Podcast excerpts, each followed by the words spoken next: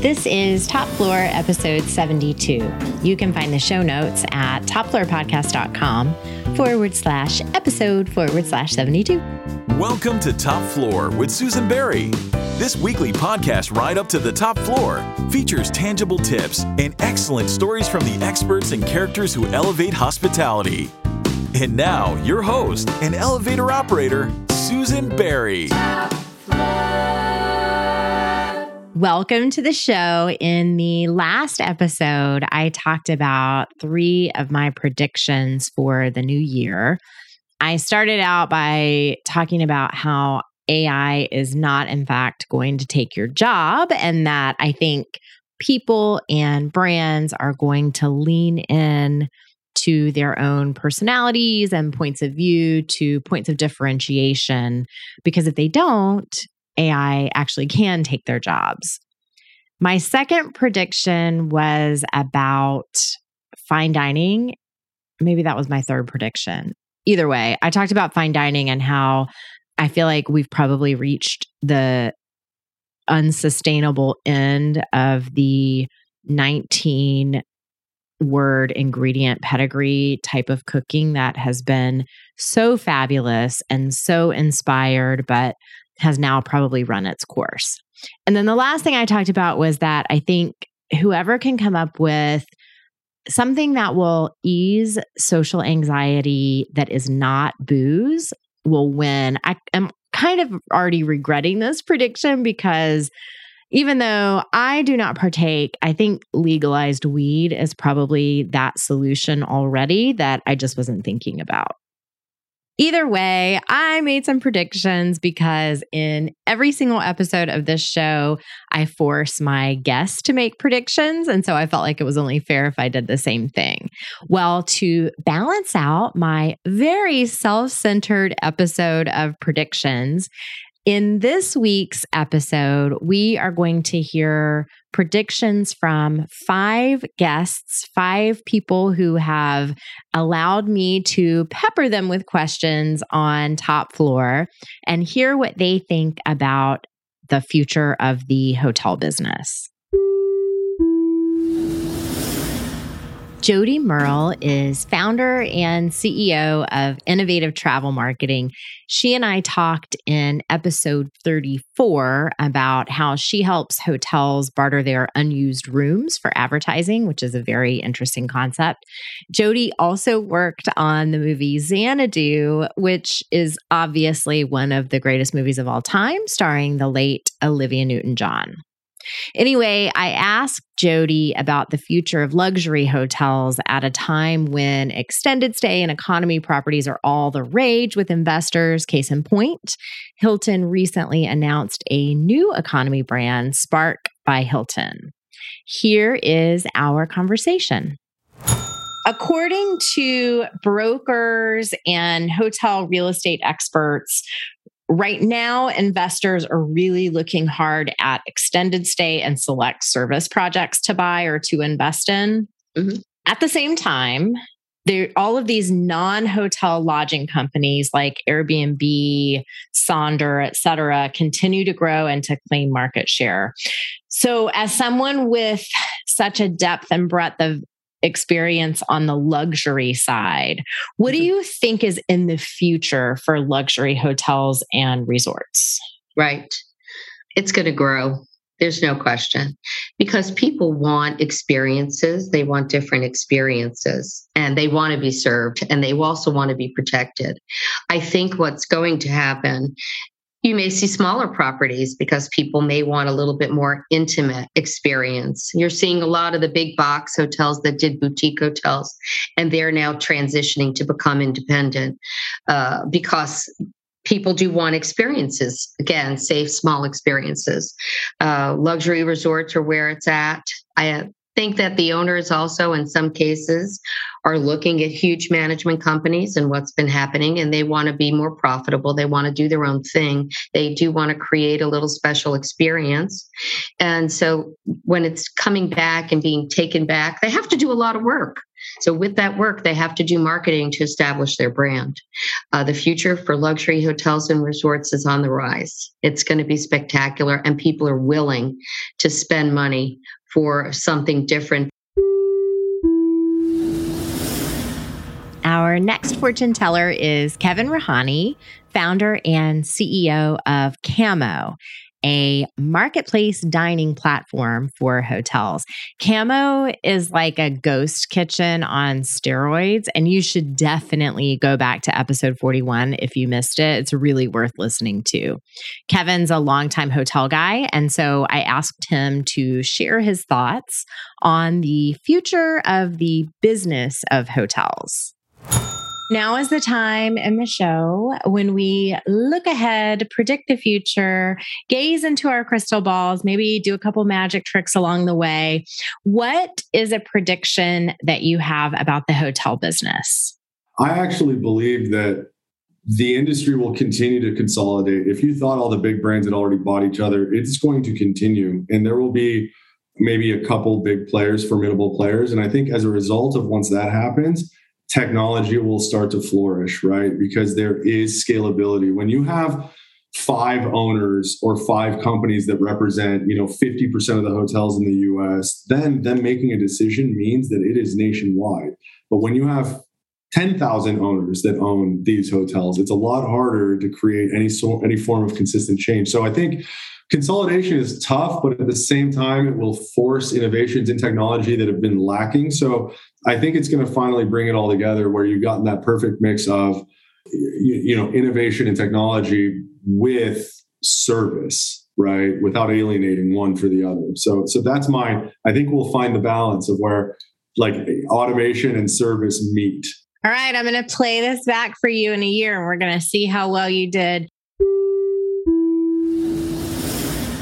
The next prediction comes from the powerhouse that is Davonne Reaves. Davonne is a hotel owner and CEO of Vestor, a crowdfunding platform for hotel real estate investing. We talked about all of that and more in episode 50. And here she talks about where she sees travel going and how the hotel industry can and must attract new talent. What is a prediction you have about the future of hospitality? Mm, the prediction that I have is that we will recover from, you know, COVID, now it's the monkeypox. Like, we will we, we, we will recover. I don't think it will be the same. I don't think the traveler will be the same. Like the traveler that we were marketing and targeting to pre COVID, I don't think it's going to be the same traveler post COVID. How do you think they're different? Well, they've experienced so many different things in a short period of time, right? People life changed, they lost people, some people became more present, they focused, maybe it's like, you know, before they were a role warrior at work, but since they were at home, they're like, oh my gosh, I'm able to spend more time with my child. So they look at life differently right? They may be instead of staying at mostly at corporate hotels, they'll re- they don't mind, you know, spending thousands of dollars to stay in a treehouse.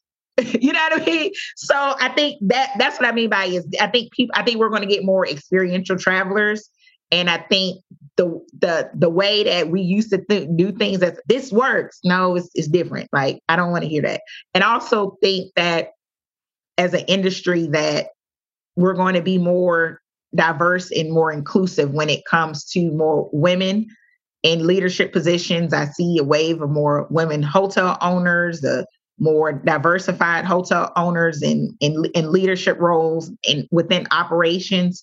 I see that happening probably within the next five to 10 years.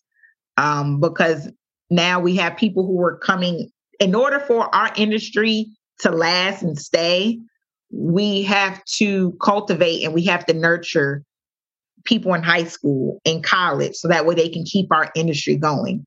And to do that is to bring people who look like you and I, you know, through that space and let them see that okay you just don't have to be a general manager. There's so many different career paths within the hospitality industry and this is what you can do. And so i see that and i can't wait to see it. And the reason why i'm saying this because when i speak to students and i speak to so many people in college and i can't wait to speak, start speaking to some high school students their thought process completely different now it's like now we've been now we're open to not just being general managers now we're open to being maybe a ceo of a hotel or being in you know corporate or being in sales and marketing or do whatever so well or all of these other career paths that you talked about experiencing. I mean, when I was coming up in my early days in the hotel business, I didn't know any of that stuff even existed. Right. Mm-mm. I don't think many people do. I didn't know you could be an architect in the hospitality industry. Exactly. I didn't know, you know, I didn't know there was a need for a social media manager. Didn't know that there was a need for, you know, a corporate food and beverage director. All of these different, you know, positions and, and different things, or technology, somebody who can code. Like, come on now. Peter Van Dorn joined me in episode 61 to talk about Sensible, where he is business development lead. Sensible allows travelers to buy weather insurance, essentially guaranteeing sunshine or your money back. Pete told me about his predictions for the future of travel tech. What is a prediction that you have for the future of travel tech? Well, I think we're already starting to see it a little bit with certain travel suppliers and OTAs, which is just a whole suite of new value added services coming online for travelers, whether that's new kind of fintech enabled products or, or other services um, I think you'll see that really become mainstream in the coming years. And so, you know, OTAs to date, I'm, you know, I'm talking about Expedia, Booking.com, sites like that, are really built to convert paid traffic. So they, you know, they pay for a keyword on Google, they get that click over to their website, and they're very focused on converting that click into a booking. So it's just kind of a very transactional mindset. And I think you're now seeing OTAs to start doing more than just trying to match supply and demand, aggregating a bunch of hotel rates or a bunch of airfares, creating packages, and then buying traffic from Google effectively. You know, Hopper is a travel booking app, is one of the more innovative ones. And so they're doing some cool stuff with fare locks and other kind of travel related guarantees. Um, Sensible's guarantee, I guess, is an example of that type of value added service. Um, but I don't know if you've heard of a Canadian startup called Sherpa, which has built a really rich data set um, of all the kind of cross border visa rules and requirements for international travelers. And during the pandemic, they built um, similar logic for cross border rules as it relates to COVID vaccinations and testing and that sort of thing. Oh, that's really cool. Yeah. And so they've got an API, and so you can find that on American Airlines and the American Express's travel portal has a lot of that information now. Airbnb is another example. So they're investing more and more in their AirCover program, which is kind of a suite of protections and value added services for both hosts and guests. Um, so I think kind of the overall theme is you're going to see more than just aggregation of supply and acquisition of demand, really kind of starting to see brands, and I think hotels and airlines will follow where they're leaning into these value added services and kind of making those the key points of differentiation as opposed to just focused on who has the lowest price and uh, kind of who can convert the you know booking for the lowest effective CPA. Seems like we're maturing past that and getting back to focusing on the experience, not just the transaction. I certainly hope so. And you know, not for nothing, but it's hard and getting more expensive and less effective by the day to buy that kind of traffic. So Absolutely. it's ultimately going to be completely impossible if people don't start to add some more value into those offers that'll be like, we spent $10 million to make $10 million in cents. Okay. Exactly. Congratulations. Our last prediction comes from the iconic Dawn Gallagher, Chief Commercial Officer at Crescent Hotels and Resorts. In episode 51, Dawn told me a truly epic loading dock story, among other things. So be sure that you catch up on that one if you missed it. I asked Dawn to wave a magic wand before she looked into her crystal ball. So you're going to hear both in this clip. If you could wave a magic wand and change one thing about our industry, what would it be? Are you going to say Sunday night? yeah. Well, I was just wondering, how do I turn that around on that Sunday night? Moving forward, Susan, in the environment that we're in today, where a lot of hotels are managed by management companies, a lot of owners are more involved in the day to day operation than ever before. I'd like to continue to see the ownership piece evolve. You know, there is a partnership with most owners. Sometimes there's a contentious relationship with most owners. And I think sometimes those contentious relationships on the ownership side will impact the viability and the recruiting of associates in those hotels. It will impact that piece. So I think that is the piece that I'd like to continue to see evolve into this stronger partnership to understand that in the end, we are all out for one thing. We are out to get the best results of the hotel, to create the best environment for our associates, and, and then everybody wins. And if we all can stay on that same page moving forward, we will all be wildly successful. What's a prediction that you have for the future of hospitality that's not a wish, but uh, it's definitely coming? I think that the prediction of the future for hospitality is that there is more that hotels can offer that they haven't offered in the past. That it's not an industry that we're going to have to worry about forever on the employment end. This is fun. If you are in an industry that is as fast moving as the hotel business and you are excited about what you can do in a hotel from operations to sales to, to revenue, it's going to bring people back. We're not always going to be the industry that has to fight with tech for people. I think that our industry is a very desired industry that creates so much energy for people, creates so many memories for people um, that we're not always going to be in the place that we are today, which is, you know, where the help is coming from. That it will continue to evolve and become stronger in the future. Okay, I really want to know what do you think of these predictions, either the ones from my guests or the ones that I made in the last episode? Please feel free to email me. The address is susan at topfloorpodcast.com. And let me know if you agree, if you think we're way off base, or if you have a completely different prediction that you want to share. Also, in last week's episode, I made a mistake. I realized it as soon as I quit recording, and I just could not face re recording the whole thing. So I said that Josiah Mackenzie was in episode 70, when in fact he was in episode 69. I offered a prize to anybody who could tell me what mistake I made, and nobody took me up on it. So, no prize for you, but thank you so much for listening. You are a prize to me. Thank you for listening. You can find the show notes at topfloorpodcast.com forward slash episode forward slash 72. Top Floor is produced by John Albano, who also composed and performed our elevated elevator music with vocals by Cameron Albano. If you enjoyed the episode, please share it with your friends and colleagues after you leave us a five star review. You can subscribe to Top Floor on Apple Podcasts, Spotify, Stitcher, or wherever you like to listen.